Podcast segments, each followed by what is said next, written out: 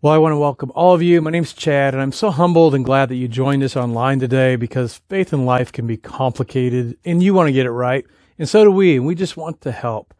And rather than seeing all the changes this pandemic has brought as to how we do church, rather than seeing it as negative or as setback, we're working to seize this amazing opportunity to get even better in how we operate and serve as a community.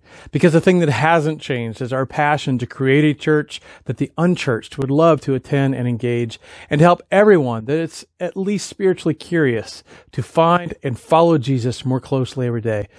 And so much of what we do is made possible by the generosity of men and women and even children that want to be a part of something bigger than themselves that can make a tangible difference in the lives of others.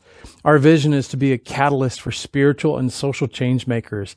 And in addition to providing the chances like this one to grow spiritually and relationally through teaching, through gathering opportunities, and through resources, we are also tangibly engaged with helping struggling individuals in our community. Uh, we're partnered with organizations like I C T S O S to end sex trafficking in Wichita and to assist trafficking victims, as well as Project Laundry, in which we provide up to three loads of laundry and a meal for struggling families in the city each month. And so if any of this sounds like something that you'd like to be a part of, just click the giving link in the comments to partner with us with either a one-time gift or recurring giving. But either way, we would love to have you partner with us as we work to make a difference in our city and beyond. And today's a great day to be joining us as we begin a brief new series simply entitled, How to Maintain Hope When the World Seems Hopelessly Broken. But before we jump in, I got the word out to all of you that I could ahead of time uh, to have juice and bread or even wine ready for the end of this message. Uh, if you haven't uh, already, right now would be a great time to make sure that's all ready. You can even push pause and go grab it and have it within reach. And if you have no clue what I'm talking about, it's it's okay. At the end, I'll explain, and I'll give you uh, some uh, opportunity and some explanation how you can participate as well. But before I, we jump in, let me pray for us. God, right now, uh, we are just surrounded by so much craziness and uh, uncertainty. Father, there is just so much angst and anger on social media and division within our country. And, and God, for many of us, uh, we're struggling uh, in different ways because our entire lives have been disrupted. Some of us more than others, but Father, just nothing is the same. And it's so difficult to plan next week, let alone anything beyond that. And God, for us, this is just all different and creates a different type of anxiety and stress. So I, pr- I pray for everyone that's listening to my voice, and I pray for all of us, that God, that you would help us, uh, in a sense, to just push pause on all of that noise around us, to take a moment to truly be in this moment, and that, Father, that you would give us the ears to hear and a mind that can process and a heart that receives what it is that you would have for us today. And it's in the name of Jesus that I pray. Amen. Well, one of the most dramatic event moments in all of human history took place in an environment that we've come to refer to as the upper room. It took place towards towards the end of Jesus' ministry, and most of you know this story. Essentially, Jesus and his disciples had come to Jerusalem, and they were going to celebrate the Passover together. And the Passover meal was a remembrance meal, where Jewish people would gather together in homes to share a specific meal to remember what had happened hundreds of years earlier when the Israelites had their last meal in Egypt.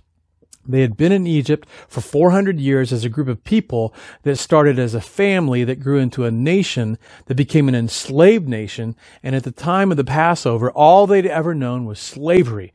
And they had prayed and prayed and prayed to their God for over four hundred years. Their prayers went unanswered. And for most of us, after four days, we're asking the question, where's God? Does he care? Is he there? Is he listening? Is he able to do anything? four hundred years, their prayers had gone unanswered. But then God finally sent them a deliverer, Moses. And Moses said, tonight, an angel of death is going to pass over the land of Egypt and will kill every firstborn male in every single family that does not have the blood of a lamb on the doorpost and over the door of the home. And tomorrow, we're leaving. And we have this amazing event in history recorded for us in the Old Testament, the Israelites taking Moses at his word, killed a lamb, put the blood on the doorpost, had a meal, and that night, as, G- as Moses had warned, the angel of death passed over the land of Egypt. Thousands of Egyptians died, and the next morning Pharaoh said, "Okay, you may go now." But the night before was the last meal, the last supper for Israelite families gathered in Egypt. And the next day, they packed up everything. Plus, we're told the Egyptians loaded them up with wealth, and they left Egypt and headed towards what would become known as the Promised Land. Now, fourteen hundred years after that event, Jesus is going to gather with his disciples to have this Passover meal. They had done this before, but this time was different. Because when they had gathered for the Passover meal before, things were great. Jesus was a rock star. He was a celebrity. Thousands of people would gather to hear him speak on more than one occasion. He's going to overthrow Rome, and the crowds were getting bigger and bigger. The miracles were getting bigger and bigger, and there was all this momentum, and the disciples were like, we are closest to the guy who's going to become the number one leader of this nation. But as they gathered for this supper, things weren't going so well. The momentum had turned around. Rumor was there were powerful people trying to isolate Jesus from the crowd and arrest him.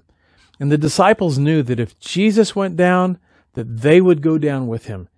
And then he began talking about being taken and his death. And they're just, they just sort of filtered all that out because in their way of thinking, it's much like our way of thinking. And this is so important because our way of thinking is if God is with you, then things get better. If God is working in you and around you, well, then of course things get better. And if, if, if God is there and God cares, there is more certainty, not less certainty. And yet, there they are with Jesus himself, and they found themselves in a time where suddenly things weren't better. They were far less certain. He told them uh, that they were going to go to Jerusalem and that things were going to get really, really bad. And, and they were asking what we would ask. Well, then why are we going? Why are we going there? It's as if he didn't care that he was walking right into the jaws of death. And in the face of all that, he turns to his disciples and he says what he says to you and I, follow me. They get to the outskirts of Jerusalem and they stop and they wait for the sun to set. And Jesus sends two of them into the town to meet a mysterious man who takes them to a mysterious place. Somehow Jesus had prearranged the Passover meal, but he never told his disciples about it because this was a time he wasn't sure he could trust even them. And as it turns out, he couldn't. He didn't want anyone to know where they would be because they would be isolated from the crowds and vulnerable. So they sneak into Jerusalem under the cover of night. No big celebration, no big crowd shouting, Hosanna in the highest, none of the other things that they had experienced. And they go to this home, they go upstairs, and they gather in this upper room. And it was just so strange and so unsettling. And like never before, there was no certainty. And to make matters worse, when the evening came, Jesus arrived with the twelve. While they were there reclining at the table eating, he said, "Truly, I tell you, one of you will betray me." Literally, one of you is going to hand me over. And nobody in the room asked, "Well, hand you over to who?" They knew the answer to that question. And then punctuating the insult, "One of you will betray me, one who is eating with me." And to eat with someone in that culture is much like eating with someone in our culture. It would be like having somebody over for dinner and saying, "Hey, thanks for coming over to my home. By the way, I know that you are going to betray me." They're in the midst of this most intimate setting possible in that culture, much like our culture. And he says, not only is it one of you, it's one of you that's chosen to gather with me around this sacred table to celebrate this amazing thing that God has done. And one of you eating with me is going to betray me. Mark tells us they began to be distressed and to say to him one by one, "Surely not I." He said to them, "It is one of the twelve, the one who is dipping bread with me in the bowl. For the Son of Man will go just as it is written about him." This was predicted ahead of time. But woe to that man by whom the Son of Man is betrayed. It would have been better for that man if he had not been born. Now I want to pause for just a second to say something important. This gathering of ancient documents, sixty-six books written by forty different authors over fifteen hundred years in three different languages from three different continents, all tell one story, and we refer to it as the Bible. Many of you actually have this version, you know, on paper and wrapped in genuine imitation leather. Uh, many of us have it in digital form, even on our phones. But this gathering of documents we refer to as the Bible is full of stories and narratives written and taking place in the midst of extraordinary uncertainty. You realize that, right? As we, as individual people and families in a country, in a nation, in a world facing incredible uncertainty, and at times the unsettling feeling that we're living in a world in twenty twenty that seems hopelessly broken, this is the perfect place to run. Do you know that? Because your favorite story from the Old Testament or the New Testament, the stories many of you were raised with or you'd love to hear repeated. If you have a favorite passage of Scripture or a favorite psalm, if you have one, it, it was written in and reflected a time of extraordinary uncertainty. This is not a gathering of documents telling a story about rich people having fun. This isn't a story about, and then things went great, and then Monday got even better, and Tuesday I got a great job, and Wednesday I got a raise, and Thursday a bonus, and then Friday all my kids became professional athletes and went to medical school on a scholarship. I mean, all those wrinkle-free, lived happily ever after things, not in here.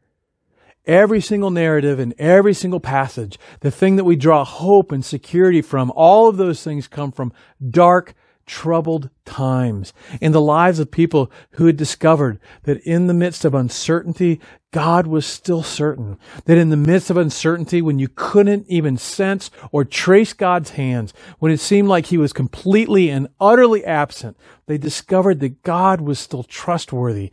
I'm telling you, if ever there was a time for all of us to pick up this book, to dust it off, to download the YouVersion Bible app, to pick a reading plan, whatever, and read it, it's now.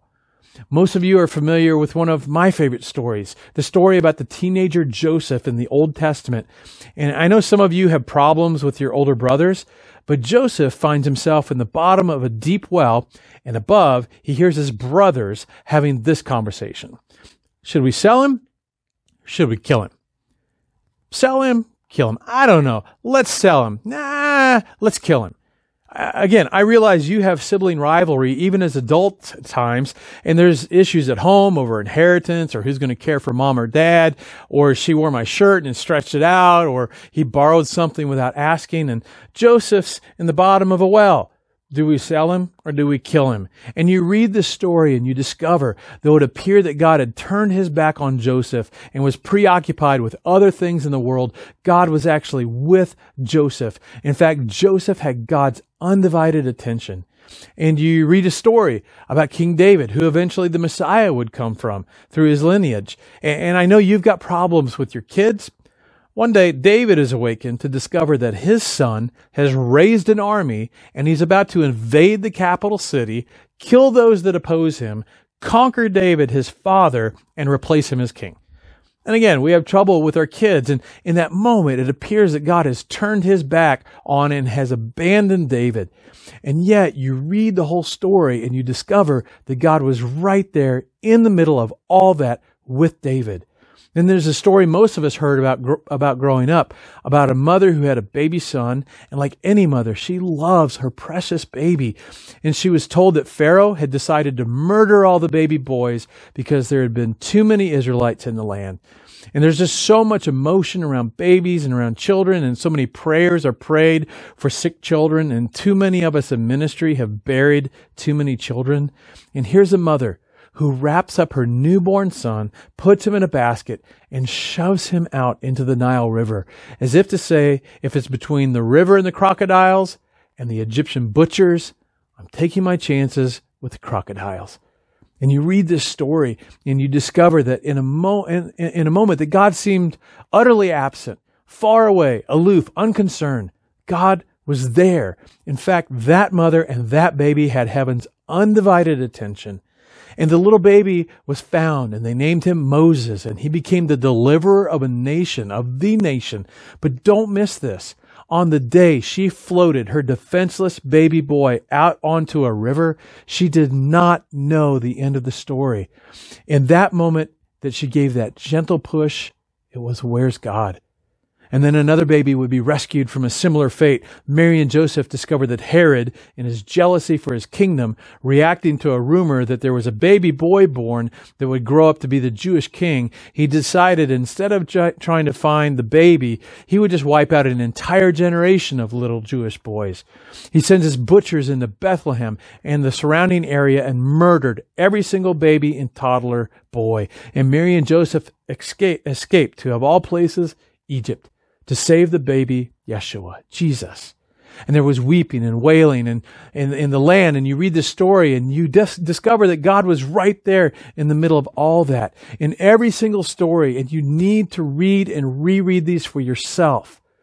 In every single story where it seems like things have spun out of control and all the momentum is backwards and all God's activity has ceased and the bad guys and the evil king have won and the gods of the pagan empires have won, you read these stories and you discover in the midst of extraordinary uncertainty, there's God.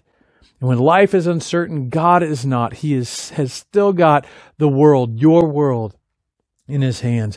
Let me continue back to our verses. As they were eating, Jesus took bread, blessed and broke it and gave it to them and said, "You've been eating this Passover since you were children, but from now on when you eat it, this is my body." This time the Passover won't represent the broken body of a lamb. It will represent my body. Jesus said, "This is my body given that will be, has been broken for you." And the disciples like were like, "What do you mean this is your body?" I mean, if you're from God, when things, if you're from God, then things go well. If you are from God, then there will be more certainty, not less. But Jesus then took the cup, and after giving thanks, he gave it to them. And so they all drank from it. And he said to them, "This is my blood that establishes the new covenant. It is shed for many. From now on, it won't be the blood of a lamb that's spilled for sacrifice. It won't be the blood of a lamb that saves my people. It will be my blood." And he foreshadows what's going to take place just hours later when he's going to be flogged, tortured, and nailed to a cross and die in front of their very eyes. And then they leave that room and they walk down into this small valley and then up to the Garden of Gethsemane. And there's just so much drama. And then on the way, Jesus goes, "Oh, by the way, just to make things worse, not only will one of you betray me, but you will all fall away. You will all fall away." Jesus told them, "For it is written," this was predicted, "I will strike the shepherd and the sheep will be scattered. But after I have risen," and they just totally, this they, they miss this part, "I will go ahead of you into Galilee." And Peter's thinking enough, enough negative, enough about betrayal and arrest. There's no way that we're allowing this to happen, because if God is with you, if you're in the center of God's will, this is not how the story goes. There will be more certainty, more faith, more miracles, more activity, more intervention, not less. Peter declared, "Even if all fall away, I will not." You're wrong, Jesus. "Even if everyone abandons you, I will not. I am with you to the end." And then just hours later, this very same big, burly, strong-willed fisherman Uh, with all of his faith, would be bested by a middle school-aged girl, and her simple accusation of him being one of Jesus' followers, it would lead him to deny him that he even knew Jesus. Three times he did that, and with cursing. See, most of us possess the intellectual belief that God knows the beginning and the end, but at the same time, we can and do wrestle with and feel and experience extraordinary uncertainty.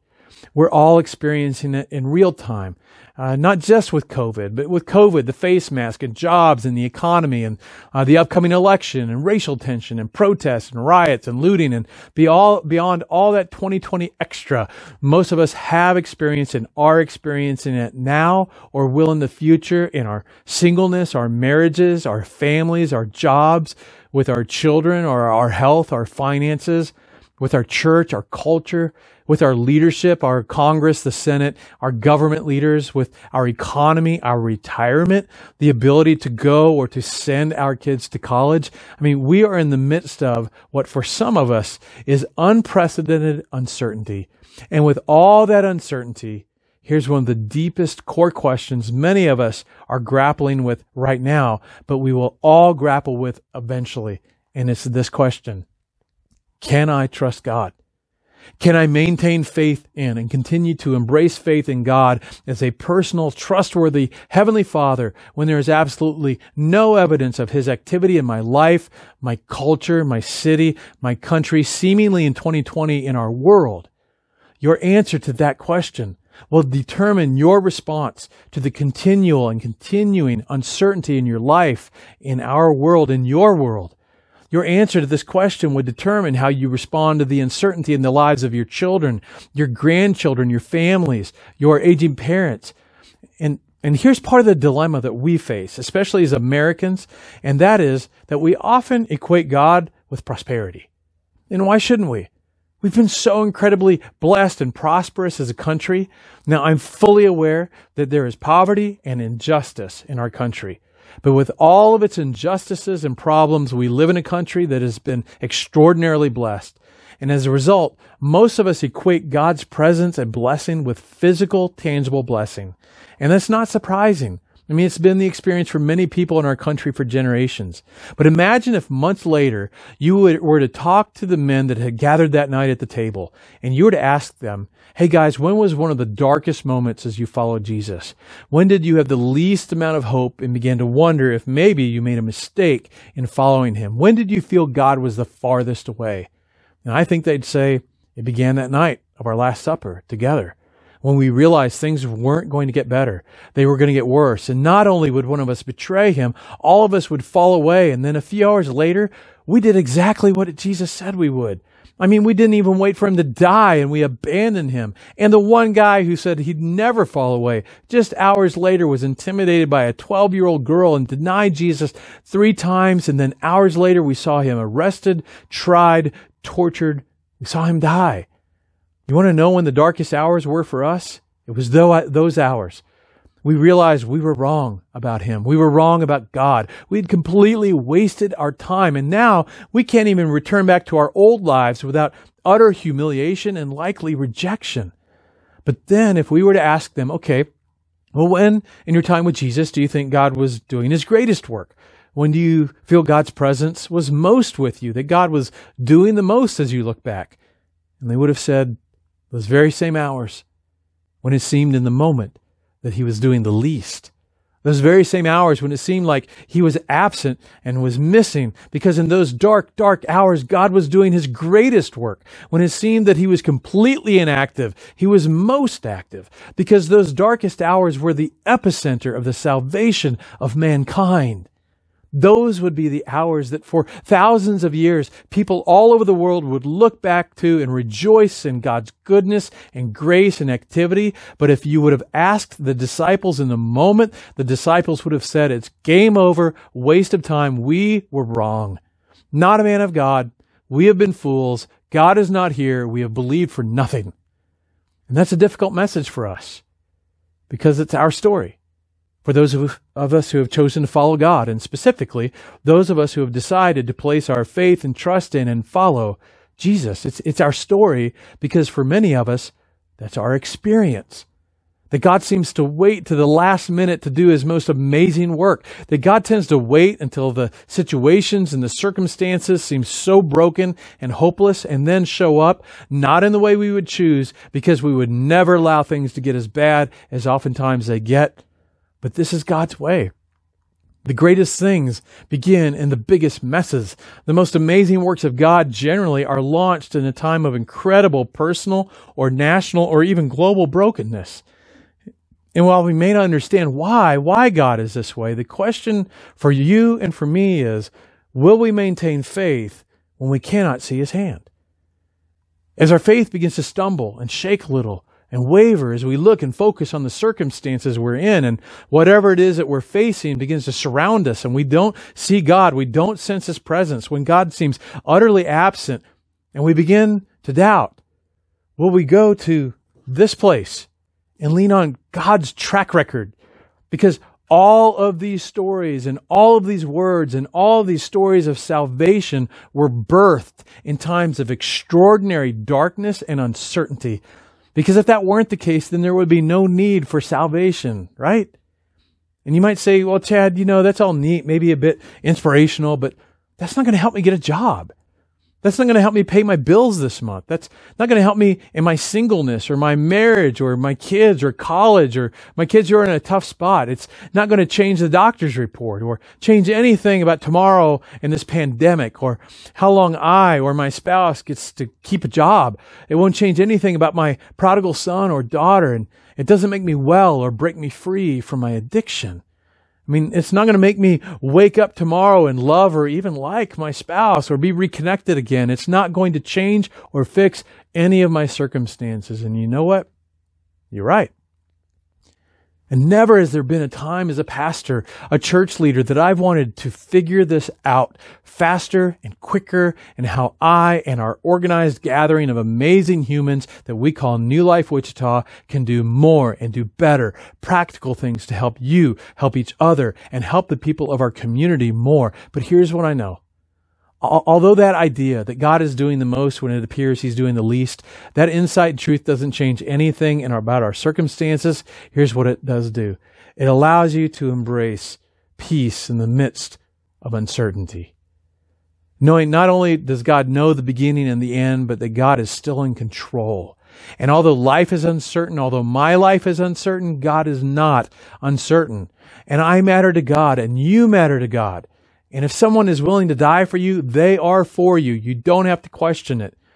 And this knowledge and embracing it, even if it's just with our fingernails holding on, it keeps us from making decisions that further complicate the difficulties that we're facing. It allows you to go to bed tonight having peace that even in the midst of a storm, it teaches us to keep an eye out for the activity of God that may take us by surprise, as it often took the characters of the Old and the New Testament by surprise. A surprise. So, so hang on to him and embrace the simple truth that even though life is uncertain, God is not.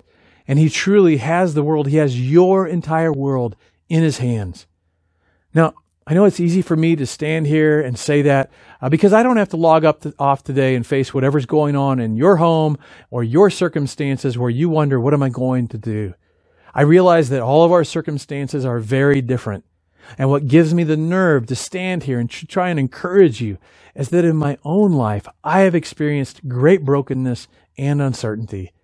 I experienced it growing up in a divided home, a broken home. I experienced it in my singleness. I had seasons where my wife and I were in such a dark valley in our marriage, we weren't sure our marriage would make it through the next day, let alone years to come. I've experienced it when early in my marriage as a young husband and dad, I made a foolish, foolish financial decision that took almost three years to recover from. I, alongside my wife, faced difficult, painful nights filled with fear and heartache, not knowing where one of our teenage sons was, as we were desperately seeking to keep him from imploding his life and taking our marriage along with it.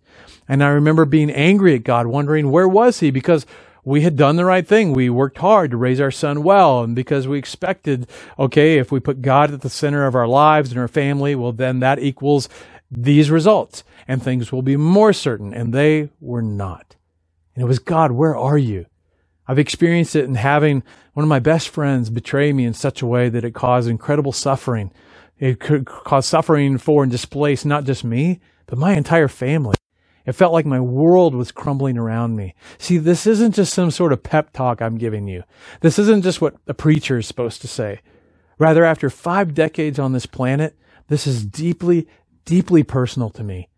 And what's common to all of us is that life and faith and relationships are complicated. And all of us have faced or are, or are facing right now a difficult, challenging, painful circumstance or multiple circumstances. They feel uncertain, but here's what I desperately want to drive to into each and every one of your hearts and your minds. And that's this, that even though life is uncertain, God is not, and he has your whole world in his hands. However, for some of you listening today, the truth is you haven't actually entrusted your world into his hands. You've kept God and Jesus and all of it is at an arm's distance. And I've been exactly where you are. But eventually I, and many of those joining us online today, we came to a point where something within us prompted us enough. enough games, enough strong-arming God, enough pretending. It's time for you to put your world and your life into His hands, to acknowledge that all those eyewitnesses who are willing to die for what they saw, a man who predicted and pulled off his own death and resurrection, punctuating that He was and is who He claimed He was and is, the Savior of the world for those who would trust in and follow Him. And that is the best move you could ever make. And if that's you, if you're ready to truly begin following Jesus, then before the sun sets today, within the next hour, don't put it off. Message me. Reach out to me. I'm not hard to get a hold of. Reach out and let's have that conversation. And lastly, what could be more perfect uh, with, than this? I got the word out in advance to all of you that I could that are already connected to New Life, so I hope that you have what you need within reach. Uh, for those of you that don't, don't stress. Don't let this be weird. You can just do this later if you're so inclined. And even for those of you that are ready, I know this is going to feel a little unfamiliar, but nothing's normal these days, right? And, and this is us doing what the church has done for two thousand years all around the world, and that's adapting to their context. And today, it's going to be almost like going back in time to the earliest followers who did what we're about to do in our homes, and that's experience communion. The experience that has been passed down to us through centuries by G- the Jesus followers who came before us. A spiritual family tree that, this is cool, traces back to that very room on that very night when things seemed to be utterly spinning out of control, to the night that Jesus inaugurated the new covenant that we spent the past five weeks focusing on, that focuses on His body and His blood. So if you're a Jesus follower, even brand new, then and you and you have everything ready, then I'm just going to ask you to take the bread and hold it for a second. We're told that the Lord Jesus, on the night that He was betrayed, He took the bread, and when He had given thanks, He broke it, and He said, "This is my body, which is for you. Eat this in remembrance of me." Let's do that.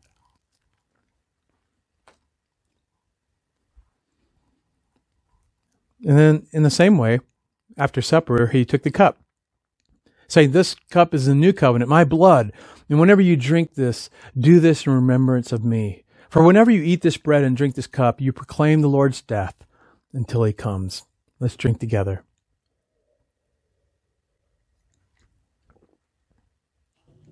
I know some of you are with your families and everybody's still doing this, but let me pray for us.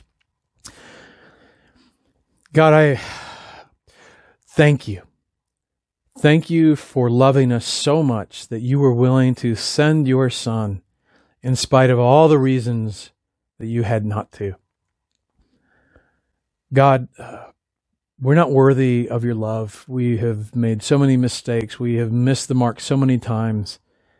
And yet, knowing all of that, with no guarantee you would love us, we would love you back, you sent your Son to come to this earth, to represent you, to demonstrate the immeasurable love that you have for us. And so, Father, I, I pray that, that that remembrance, that this act of communion, God, remembering what happened on that night that led to the events that literally have changed the world, that God, that in the midst of whatever uncertainty all of us are facing right now, that God, that you would give us peace, that you would encourage our hearts, and that you would help us to feel a hope that is just irrational because you put it in our heart and our mind, the knowledge and the conviction you truly have our whole life and world in your hands, and that you are trustworthy and you are for us. So I pray that for everyone that's listening to my voice and for myself, in the name of Jesus I pray, amen.